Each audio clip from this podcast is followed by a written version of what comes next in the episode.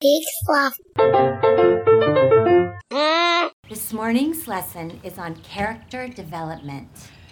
So, in The Secret, we talk about the law of attraction and how we need to be really careful about who we surround ourselves with because we wind up being the average of those people. So, we are going to make vision boards about people who are demonstrating good character, like Angelina Jolie. So, what qualities do you guys admire about Angelina Jolie? Her husband, Mm-hmm. Okay. Anything else? her hot bod. Okay. Okay, well, the hot bod is not a characteristic, but okay. How long do we have to do this for? Well, we're gonna do it until we finish, and then we're gonna move on to the fluorescence board.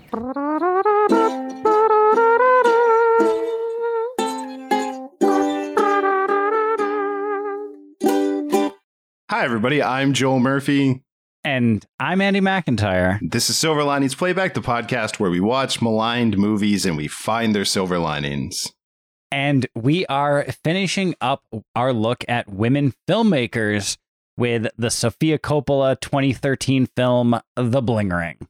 Yep, and that was uh, for one last time uh, the remix that is sweeping the nation, the Katie Long version of our uh, song "Banking" by It's number one in Finland. number one in Finland. It's yeah, just we, we keep getting those calls from the Finns requesting it, so we thought we'd play it one more time, and it's delightful. So It is delightful. I, I, I will listen to any Katie Long ukulele piece ever. and there aren't enough of them.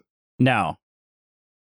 No, not at all. I but this is a total tangent to start, and I apologize because normally we are very focused on Laser. the exact topic in. at hand. So please give me this one indulgence. But Molly and I watched an amazing video on YouTube last night that was a woman was playing the ukulele. She was playing the song Creep by Radiohead with her parrot, who was uh like singing with not singing correctly, but it was just like the hook of it was I'm going to sing this song with my parrot and she was singing Creep by Radiohead, playing it on the ukulele, and the parrot would just jump in with whatever noise it wanted whenever it felt like it. And it was great. Sounds great. And I think it had 2.5 million views. Good night, everybody. so that's our silver lining. Yep, we did it. That's the silver linings for Sofia Coppola's 200 2013 film, The Bling Ring. Yep. Is that Joel watched a video with his wife of a woman playing creep on the ukulele while a parrot provided non sequitur voice interludes. you know, I think, A la Migos. yeah, I, I think when Al Gore invented the internet, that's exactly what he had in mind. It's not not what he had in mind. Yeah, he those series of tubes were Yeah, meant all to. those tubes yeah. led us to a video of a woman hmm with her parrot hmm singing creep with random interjections. It's great. Uh, and that link will be in the uh, it should. description Yeah. for this week's episode. Yeah, we'll totally we'll yeah, we'll put that in the show notes. So make sure you look So for make that. sure you check the show notes if you want to see that because it's really relevant to uh, thinking about the bling ring. it's not not relevant That's true because of- it is conspicuous consumption and consumer culture and celebrity obsession, Yeah. which are all themes of the bling ring. Yeah, so I think that's a perfect place to dive into this movie. So probably worth mentioning up top. I think we already said. I mean, this is the last of our uh, women filmmakers that we're spotlighting. Sofia Coppola, uh, obviously a brilliant uh, director that you know has done a lot of great stuff that I really truly love. Uh, Marie Antoinette, it's a great movie. No, if she had stopped after her first two movies, I think she still would have had a vaunted career, deservedly so. Yes, yeah, If you just stop with Virgin Suicides and Lost in Translation, which are two fantastic movies, and Marie Antoinette. Are those the first Uh, three? this might have predated Marie Antoinette. Oh No, it no, didn't. no, It no, did no, no. That's No, it not, didn't, 'cause okay. because Christina, because uh, um, Kirsten Dunst is in her Kirsten first three Dunst movies. is her name. Yeah. Yeah, and uh, Kirsten Dunst uh, paid a visit to the set Yeah, of this movie. So but I think yeah, if, really, Yeah, if she had stopped with the Kirsten Dunst trilogy, yeah, well, no, the Dunstilogy. yeah, yeah, yeah, That's Even right. though Kirsten Dunst is barely in Lost in Translation. I know I was having that too, but I was, but she still is in it. Yeah. Anyway, if she'd stopped Um, at those, then you could look, but I would say that her first three movies I would put up against most directors' first three movies. yeah, And mean- she's like, as as quality, you know, just Yeah. like I think a lot of directors take a little more time to find their voice, to find whatever. Um, but she came out of the gate with uh, three pretty fantastic films. yep, yeah. And then she made And this. And Which the returns have been diminishing after that. I, I Not haven't that she seen, hasn't made some good movies since then, but yeah, I haven't seen all her. Like, I wanted to see On the Rocks, and I have not seen that one yet. But uh, yeah, definitely the first three are the the most lauded. yes, and you know, deservedly so. We also After she decided she had uh, perfected acting with Godfather Three. Yeah. Oh, I was just gonna say we've also talked about the the Coppolas in general quite a bit on this show. We devote an entire month of our podcast to one Nicolas Coppola, Yeah, her cousin, and uh, we did do Godfather three on this show. right, directed So- by her father, and and uh, starring her in a prominent role, uh, which is was one of the heaviest critical linings. But you can go back and listen to that episode, um, because in that episode we have actually a ukulele soundtrack the whole time and a parrot just randomly interjecting things. Also, we are So- very defensive. Like we we defend her like uh, from her, the unfair uh, It- focus yeah, on she's her. she is she's not great, but I, I don't think she get deserves nearly the hate that she gets. right, and there's that movie has a lot of other problems. Oh yeah, Anyway, but still might be the best movie we've watched on this podcast. it's possible. Yeah. Uh, I would say this movie's up there, though. I, I don't know where you landed on the Bling Ring, but I I, would hard I would strongly disagree with that sentiment. Okay. I think it's in the the upper tier of movies that we've watched. it But might be top half. yeah, that's more what I'm saying. yeah. okay, Yeah. it's somewhere in the middle. I I would say That's probably true. But it's yeah, I would definitely not in the bottom. No, this like it. It's probably the best movie we've watched this month. I mean, I have a special place in my heart for Bad Girls Go to Hell, but but on a technical level, yes. Bad Girls Go to Hell is is like it's it's almost like shouldn't be part of the rating scale. Yeah, it it is it exists in its own uh unique space. But yeah, I would say compared to Blue Steel and to Black Sheep, uh, this is definitely better than those two, unequivocally. Um, It's I just realized the the weird theme of color and object of those two movies. yeah, We could have really done like we could have done a Clockwork Orange. We could have tried to find four movies that have a color. have a color and an object. yeah, I'm sure they exist. Red The- the Dawn. The Black Panther. yeah. Anyway, Eh, yeah, let's talk about uh, we've you know we're gonna get to the bling ring, I promise. Um, but yeah, this movie I think was aiming to be a zeitgeist movie, and that's a bad choice. well, we should make it clear it's based on a true story. It's ba- it is don't know. based on a true story. Yeah, it's it's actually specifically based on a Vanity Fair article about a true story that I think was 2011. So it was very recent from when the movie was made. Like that basically because Sofia Coppola wrote and directed this uh, and basically would have had to be writing it very shortly after the real story unfolded. So like about Yeah, as about as contemporary to the thing as you can be and be a yeah, movie. The, most of the crimes happened in like 08, 09, and then this movie came out in 2013 based on a Vanity Fair article, the uh the burglar wore Louboutins. Mhm.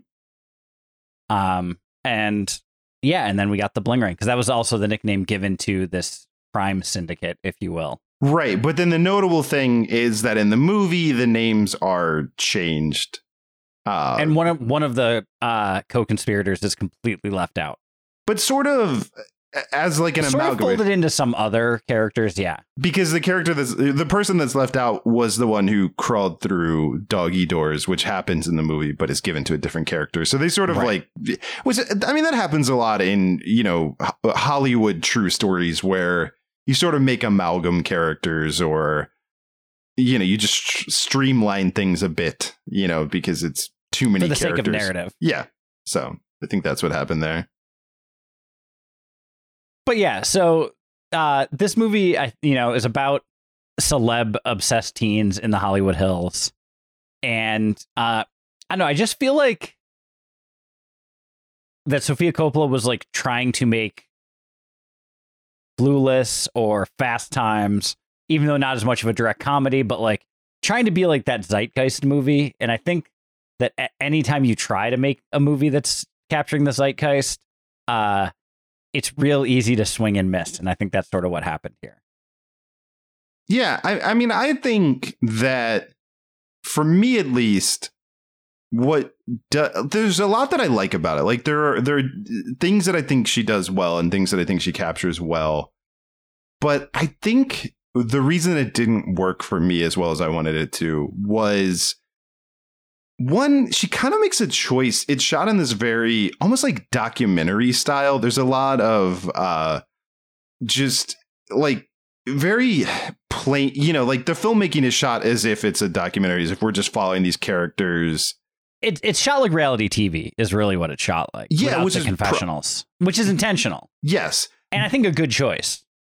See, I think it's a bad choice uh, because, uh, yeah, like a lot of the music is like diegetic music. You know, it's in the the world. You know, it's so it's shot very plainly and Cinema verite is the yeah. There you that. go. Uh, I, I like that we dropped diegetic and cinema verite and, it, and a podcast that started by recommending that people watch uh, a video of a woman playing a ukulele while And uh, remember, check the episode notes for the link to that Yeah. video. Yes. Uh, but all that to say, I, for me, I think that's where the problem with this movie starts is because. I'll, I'll put it this I mean, we just lost Ray Liotta recently. I rewatched Goodfellas, which is one of the greatest American movies ever made. And Sure is. I think there's some overlap here with that movie. I would say second only to that video of Yes. the woman playing the ukulele. Yeah. Uh, exactly. Uh, but I think there's some overlap just thematically with person who wants a certain lifestyle and is willing to do crimes to have that lifestyle. And you watch Goodfellas and it is this just gonzo filmmaking uh needle drops big uh great action scenes, great memorable tracking shots. It's a movie movie that where like literally, you know, Henry Hill is talking into the camera at the end. It, it's not afraid of the artifice of filmmaking, all of that. This movie is trying to be more documentary, trying to be more realistic. And so they're breaking into celebrities' homes and they're stealing their jewelry. And I watching it, I was like, this feels too normal in a boring way. like you you made it so normal and stripped away all of the the cinematic quality of it that it just feels underwhelming. It, like it doesn't feel that it matches what they're doing which i think crushes the stakes and the overall arc of the movie is that yeah it's easy to break into paris hilton's house but if it never feels like it matters that you're constantly breaking into paris hilton's house and stealing her jewelry then it's hard to care that you're doing it. Yeah, it's one of those things where I think that in trying to capture the like blasé attitude of these incredibly privileged teens, uh, it ended up removing a lot of the stakes of the movie. Yes, that's exactly what I'm trying to say is that the whole thing felt blasé. We as an audience felt checked out, you know, it's a disaffected youth kind of vibe where now we as the viewer feel disaffected from the storyline where again, I think a little more Goodfellas, Razzmatazz, or I don't know if any Coppola's made any gangster movies at all that she could have maybe Uh, visited. I can't think of hmm. any. Oh, uh, The Outsiders. Kind of a similar yeah, thing. That's uh, yes, uh, a movie about disaffected youth culture. Yeah, so she had watched her dad's film The Outsiders. Maybe she could have borrowed from that a little bit. But like Yeah, I think just, you know, when they're stealing the stuff, they're posting on social media. I mean, there's a lot of scenes in and of themselves that if you watch them, you know, they're they find like Paris Hilton's what do they call it? The whatever the party room is that she has. I Uh, think they just call it the club room. the club room. Yeah, like they're dancing in the club room or they're trying on jewelry. There's a lot of stuff in it that feels like it should be big. And it's just, I think if you did needle drops and you did really stylized camera work and made it all feel bigger, I think it would have landed harder. Yeah, I think th- I think that's another problem with the movie is that it, the movie can't decide if it likes the protagonists or hates them. Right, and see that's the other thing that I was yeah. So the to me the biggest thing is that the the lack of stakes, the lack of like sort of stylistic flair in the way that it's shot. But then the other problem, I and I want to say that I think the thing that Sofia Coppola does well, and I think does well in all of her movies, is she's really good at writing very organic dialogue for teenagers and presenting teenagers in a very believable way in the way they interact and behave. And I think she's good at that. I think in this movie, there's a lack of depth to the characters that they never feel fully realized, and we never really understand why they're doing this stuff. And it's just hard to connect with them on more than a surface level. Yeah, I th- most most of the characters in the movie have one trait Yes, yeah. uh, that uh, Mark, played by Israel Broussard, is a shy wimp Who likes wearing women's shoes? who likes wearing women's shoes. That uh, Rebecca Ahn, played by Katie Chang, is uh, like the devil may care ringleader. I do think she's the most developed character. I think she is too, and and as she is the lead character, I guess for this movie, even though a lot of the marketing centered around uh, Emma Watson, who was by far the biggest and still is the biggest star from this movie. Yeah, I think that she's supposed to be the lead because she's also the one that the article was about. Uh, was the real person that Emma Watson's character is based on. Uh, but yeah, the other character uh, was it Rebecca Ahn? Is that the um, That's the fictionalized. is a fictional name? Is the ringleader of the group? Um, because we see the interview happen in the movie too. right, and and she is very clearly a sociopath and played to I think really good effect by Katie Chang. That's what I'm saying is like her character works the best because she's the first one who wants to break into the houses when everyone else is kind of going, hey, maybe we should stop this. You know, people are starting to figure it out. There's security footage. She does not waver. She gets out of town at the right time without really warning her friends. She's Right. completely blase when the FBI shows up. And then even when she goes from completely denying everything and without a iota of emotional change, saying, "Well, if I tell you where the evidence is, what will that get?" yeah, and then is asking if this what the celebrity said about Right, and that's like where she sh- shows the most emotional connection to anything. right. And so her Oh my character god, what did Lindsay say? Yeah, no, I think her character worked well. Yes, Uh, but yeah, then uh, Emma Watson's character, who in the movie is named, I don't know if you have it in front of you. uh, I think it's well Nikki in the movie, but I forget the real life character. Might also be Nikki, oddly enough, with a different last name. Alexis Neiers is the real. Alexis Neiers. Okay, Yeah. I knew there was an N. But uh, but Nikki in the movie, but yeah, she. I- It's a shame because I think there was a lot of potential for her. And again, you cast Leslie Mann as her mom, as we heard in the clip in the beginning, and I I'm fascinated by. I love that clip. Like I think it's great. I think there's a lot of potential there for this homeschooling that she's doing and how celebrity obsessed the homeschooling is, but it's hardly a factor in the plot of the movie. There's really just a very scant few scenes where we right, see and it. that it sort of gets into this like pseudo religious celebrity culture. They have there's these family prayers that are very cultish and yeah, it's um it's just it's it dips its toe into a lot of different waters but never really dives in in a meaningful way. Because like another like big fact of a lot of the characters in the movie is that they had substance abuse problems, which is like a huge issue with uh, very privileged youth that doesn't get explored at all. Um, Yeah, it's It- it's essentially ignored in the movie. Like Right. you, like yeah, other than one scene where they show uh, Emma Watson's character freebasing just in her bedroom on a random night. right, Um, and a lot uh, like almost every scene where they're not robbing someone, they're smoking pot.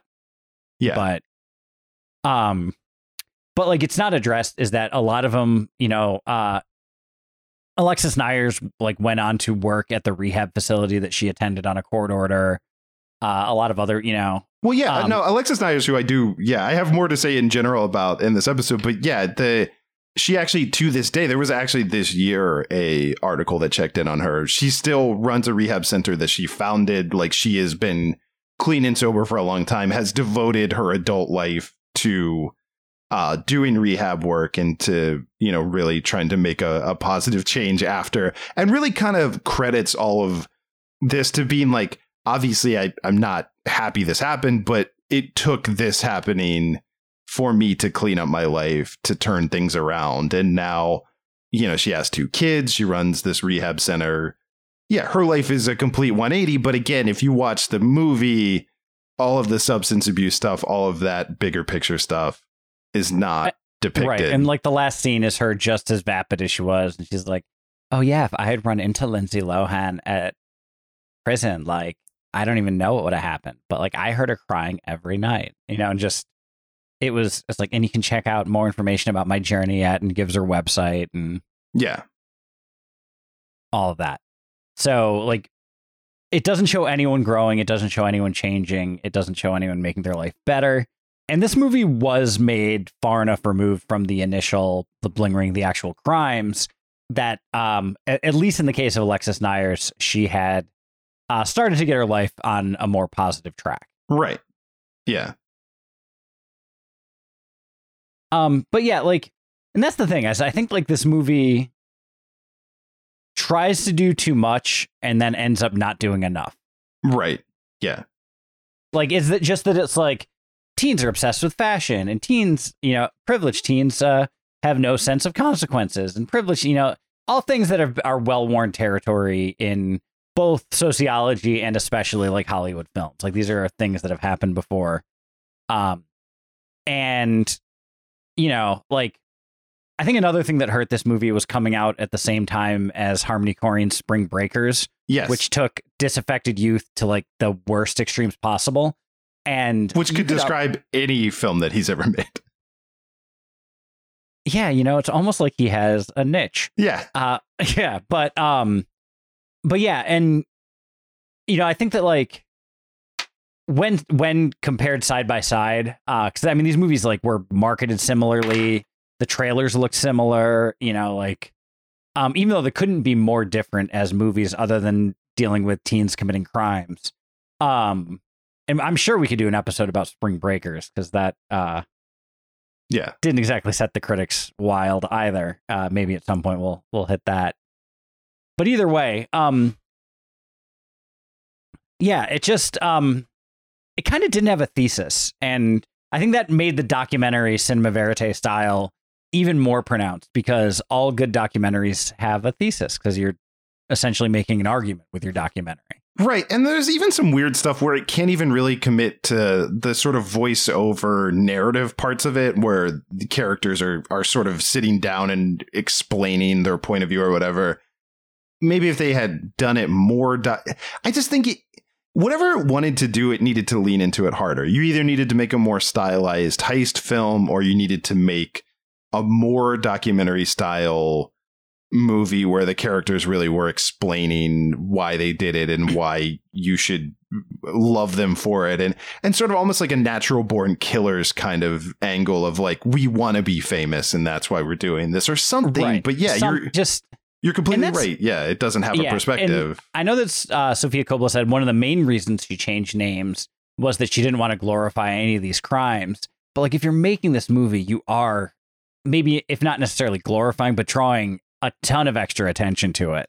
Right, and um, you're using the real name of the real. It's not hard, and it's it's not difficult to figure out. All the characters are pretty A to A characterizations. Right yeah, it, it's I found that not very convincing logic. No, and but it's that the like again, like the that Sofia Coppola couldn't decide if she liked these teens or if she hated them or if she wanted the audience to like them or if she wanted the audience to hate them. And she didn't leave it ambiguous enough to like make up your own mind. I'm going to present all the facts and you decide. Like it's because there's a lot of scenes that just glorify that partying lifestyle.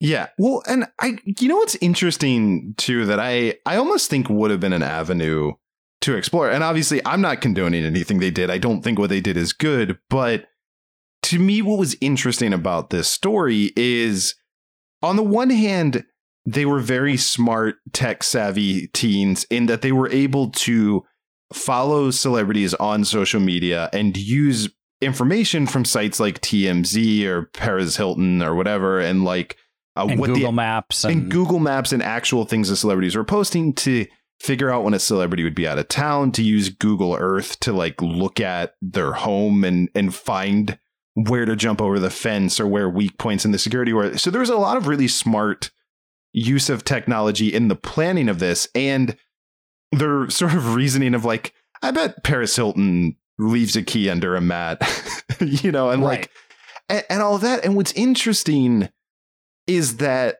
there's a version of this story where they really probably could have kept going into Paris Hilton's house and taken like a- few pieces of designer clothing and a few shoes and maybe some loose cash over and over again. And very possibly Paris Hilton never would have known, you know, where it's like they were smart enough and were exploiting a loophole enough that they kind of found this sweet spot. But then they went bigger, they got greedier, they got, you know, they started posting stuff they took on social media, they stopped being as careful.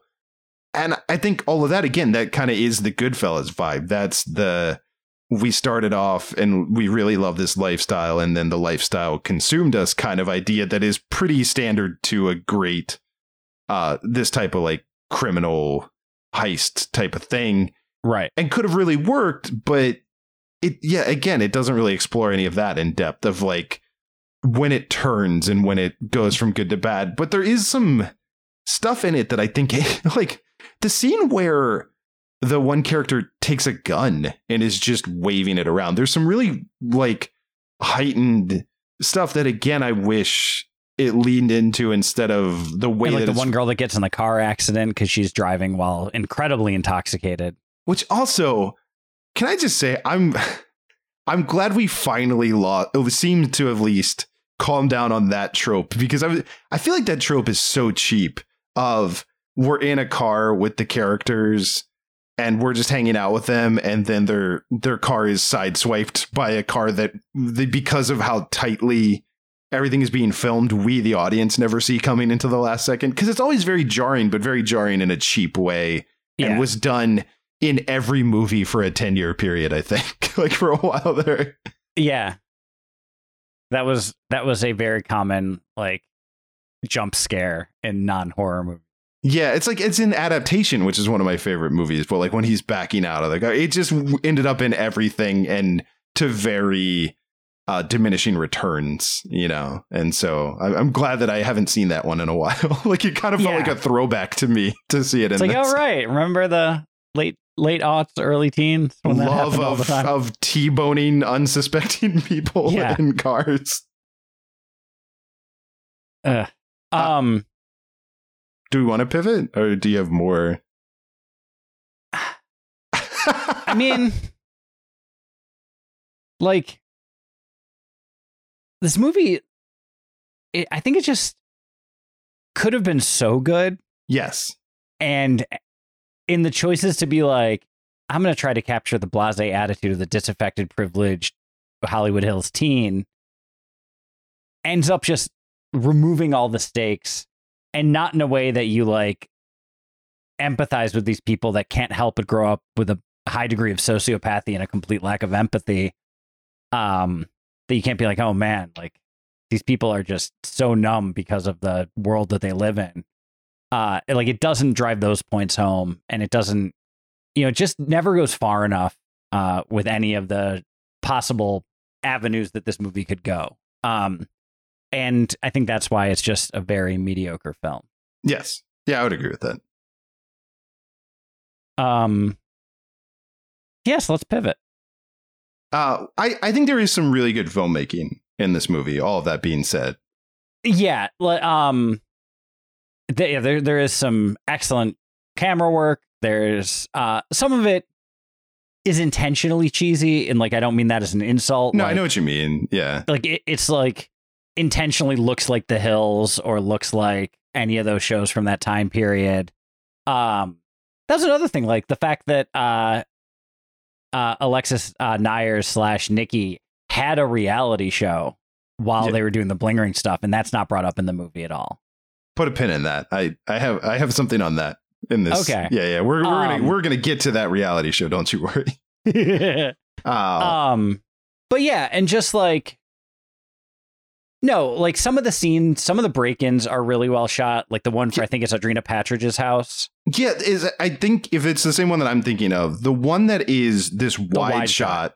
and Yeah. you just because you can see into the house from the outside. It's just this shot from the backyard. You can see the pool and you can see the way the house is lit, and the whole thing is just silent. You just watch the two characters break in, go through the entire house, take the stuff that they take, and then leave. And it's just one continuous shot, and it is fantastic. Like it's easily my favorite just scene in the movie. And the rumor was that Sofia Coppola thought about cutting it because she thought it was too much of a tonal shift, but ends up being like kind of the most celebrated thing in the movie. Yeah, yeah, which it is great. So whoever talked her into keeping it, it's Good for good on you. Um, yeah, and I think that like, yeah, no, there is some. I mean, Sofia Coppola, regardless of the overall caliber of her filmography, I think is undisputably a very good filmmaker. yes, yeah, and and, And has a clear. It shows eye, up here. Yeah, has a clear eye for shots, and uh, I like a lot of the way that this stuff is framed. And again, I that other scene I kind of mentioned it before, but the the thing where the one character takes the gun and then just has it in the bedroom, like she's just pointing it at everyone. She, you know, people are asking if it's loaded, and she does not care, and then uh, takes it and she has it like in the bedroom with her boyfriend, and then ends up firing off a round into the floor. Right. That is some truly harrowing, like tense filmmaking, and played perfectly by characters that are too young and feeling invincible to realize how dangerous the thing that they're doing is. And, No, and th- so yeah, they're all definitely too young, dumb, and full of cum to like to think about what what the consequences of having a loaded uh, pistol yeah. would be. Well, and I- and again, and I think that's the stuff that is successful is the idea of never like of just the reason that this worked was their hubris and the reason they got caught was their hubris. The the fact that they exploited this loophole of just celebrities not really thinking it through of like I live in a fancy neighborhood and I have a wall and that's enough and I don't need to have a security Being system or even lock more my door. disaffected than these celeb obsessed teens. So the fact that what- yeah, the fact that they had the the temerity to try this and it worked is its own sort of like, you know, sort of impressive thing, but then that's also what got them caught because they were so disaffected and so confident that they didn't think through the fact that yeah, some of these people might have security cameras or posting the stuff you stole on social media might get you caught. right. Uh yeah, so all of that. I do think there's some good performances too. Like particularly I thought Katie Chang and Emma Watson were both really good in this movie. I thought so too. Yeah, I would Yeah. agree. I would agree with both of those. Um, I love Leslie That- Mann, who's criminally underserved in this movie, but you know. yeah, but I, I think she does everything she could with what she has. Yeah, I think she Leslie Mann shines in the interview scene she keeps interrupting. That's a great scene when Yeah. um it's just her and Emma Watson just like, "Mom, shut up. I'm doing I'm t- I'm doing it." Yeah. It's like, "Oh, but don't forget, shut up." Which actually, you know what? Maybe now is the time to to pull the ripcord on this one thing that I've been saving, uh, that we kind of alluded to, which is so yeah. So Alexis Neiers is the basis for Emma Watson's character. She coincidentally had a reality show at the time this was happening, and then was arrested right as the, I think they were filming like the first episode or something. It was right at the start of production. She got arrested, and so then her reality show had access to her during this time period. And again, to be clear, we said all this. She has really turned her life around. She does like really amazing stuff. She, you know, runs a rehab center. Seems like a very uh, level-headed and responsible and you know caring adult who has done a complete 180 in her life. But also, I'm still gonna play this clip because this is the real. So again, this movie was based on an article in Vanity Fair. This is the real Alexis Neiers responding to uh, Nancy Jo, who wrote the article. Which uh, do you want to give that headline one more time? Oh, uh, the burglar wore Louboutins. Okay, so this was her reading the article and then calling the reporter to tell her what she thought of the article. Nancy Jo, this is Alexis Neiers. I'm calling to let you know how disappointed I am in your story. How horrible you me. You and this lied. You stop. You lied. Stop it. Show it. Stop it, You Mom. lied. Stop. Damn it. Nancy Jo, this is Alexis Neiers calling. I'm calling to let you know how disappointed I am in your story. There's many things that I read in here that were false. Like you saying that I wore six inch Louboutin heels to court with my tweed skirt when I wore four inch little brown BB shoes. Twenty-nine dollars. Every time you yell, I have to re record it! Yeah, so I, Proof I the movie should have gone further. right. So kind of yeah supports the what I was trying to say before of like the movie should have been heightened from where it was. It should have been gone bigger. But I will say because that's why I wanted to play it right now. You can really see one Emma Watson. I, I was reading did watch clips of this reality show. Really did try to study uh, Alexis Neiers. And I think that having watched that clip and seen a little bit of, of the real her, I do think that she captures it. But also that dynamic in the interview where her mom keeps interrupting while she's trying to talk is exactly what is in that clip from the real two of them. And here's the weirdest part is that in that clip, it's not her mom, it's her pet parrot. We're going to put the link in the show notes. Yeah. Yeah, just make sure you check the show notes for that. Um No, like that it- like but yeah, just the movie like doesn't go far enough. Yeah. you could have this movie like maybe Sofia Coppola was so worried that it would seem like parody, but like this movie was a parody of the way humans behave. No, I like think the real story is a parody of the way humans behave. No, I, I think that Sofia Coppola's uh, mistake was in trying to ground an inherently ridiculous story, and in doing so, robbed it of the ridiculousness that made it memorable. I want to see a remake of this movie by the Coen brothers. Yes, or like by honestly, Kathryn Bigelow might have done Kathryn a great job. Yeah, just uh but with the cast of uh, Point Break. So you got Patrick Swayze as uh Alexis Neiers, you got Keanu Reeves as uh Rebecca Ahn you know, all of it. A Yeah. same- note for note. Um but yeah, no, this movie does have um the other big thing, and I- I was sort of joking when we were talking about choosing this movie to wrap up the month. Um, Crown on the Ground by Sleigh Bells is a fucking banger. Like it's the song in the opening scene, and it was the song in all the trailers. Yeah, Uh, love that song. Um, it's been a perpetual part of like most playlists that I listen to, um, and got me into that band. Um, and yeah, like that. Um, it's weird because like I remember the song showing up more in the movie than it did because I watched this when it came out. Um, as a as a Sofia Coppola fan, uh, but it's really only in that sort of opening sequence when they're kind of introducing the disaffected teenage lifestyle and everything. And it's also like it is the soundtrack to the trailer. Um, this movie has one of the all-time great like trailers too. yes, yeah, and the I trailer think is that's excellent. Well, and I think that's the problem is that the movie that the trailer promises is the movie that I was hoping for. And I just don't feel it quite lives up to the excitement of the trailer.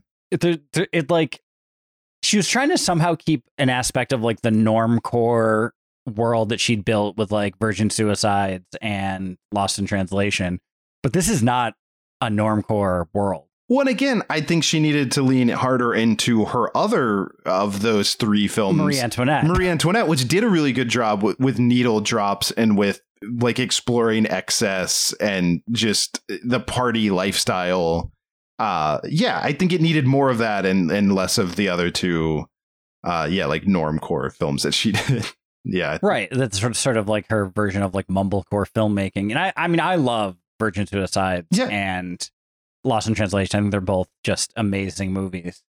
Um, but yeah, like it's Which is also, if people don't know, every time Andy and I uh, are hanging out and then I have to fly back to LA, he always whispers something into my ear as I'm leaving, which I is really nice. And I'd love to tell you what it is, but it's this like special thing that I don't want to give away because then it ruins the mystique of it. It's uh check out the link in the description for the video of the woman playing creep on her ukulele. But I mean, I, whisper. I feel like we did it, right? I mean, we. No, I think no, I think we definitely did it. We definitely uh took a look at some excellent filmmakers this month uh that had some some whiffs in their in their careers. And, and just to be clear, every single filmmaker that we spotlighted this month, uh, with the ex- probably the exception of uh, with Bad Girls Go to Hell, but the other three uh, films uh, that we watched are sort of these misses in catalogs of filmmakers that have a lot of hits that you should watch if you haven't. like if you haven't watched, and I would ag- agree with all of these, uh, like with everybody, like watch everything. But yeah, it's like go watch other films that they did that aren't the ones that we talked about. These are all filmmakers that have a fair level of renown in filmmaking. Um, that you know they did some movies that weren't. They also made Black Sheep. Uh, we all make Black Sheep at some point in our life. We do. Uh, it's almost oddly enough when I was looking uh, to post about Black Sheep, um, almost almost all of the uh, like Google images were from the horror film Black Sheep about the killer lamb. that did a real favor to. Stay tuned for Halloween. yeah, oh, Uh, I can't wait. Yeah, but uh, no, might, I think might might show up if we can find uh, movies for, for Halloween called Bad Girls Go to Hell, Black Sheep, The Bling Ring. Uh, yeah, we're gonna we're gonna do those instead. I feel like Bling Ring is going to be the toughest to find. Yeah, I feel like this is the only movie called Bling Ring. Yeah. I feel like the others we might have a shot, but There maybe. Um, but no, this uh, yeah, this was uh, I I'm. If you take nothing else away from this month, if you haven't seen some of the other works of these filmmakers, like go out of your way to watch them.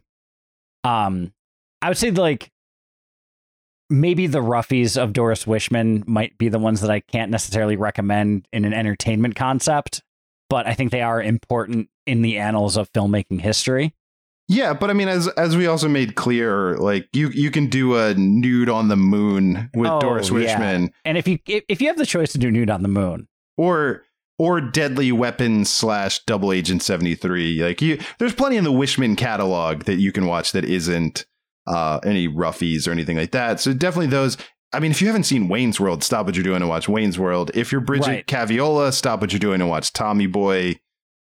Uh, too. although that's uh, completely separate, uh, that's just another good Farley Spade movie. But that's just yeah, a PSA to specifically Bridget in case she's listening again this week. Uh, and we go- know she is. yeah, go watch Um, Tommy Boy. Uh, but also, yeah, uh, watch The Hurt Locker and Point Break. Point Break and Zero Dark Thirty, Strange Days. Watch, um, yeah, you know, all of them. Just go go watch the other Coppola movies that we talked about extensively this episode.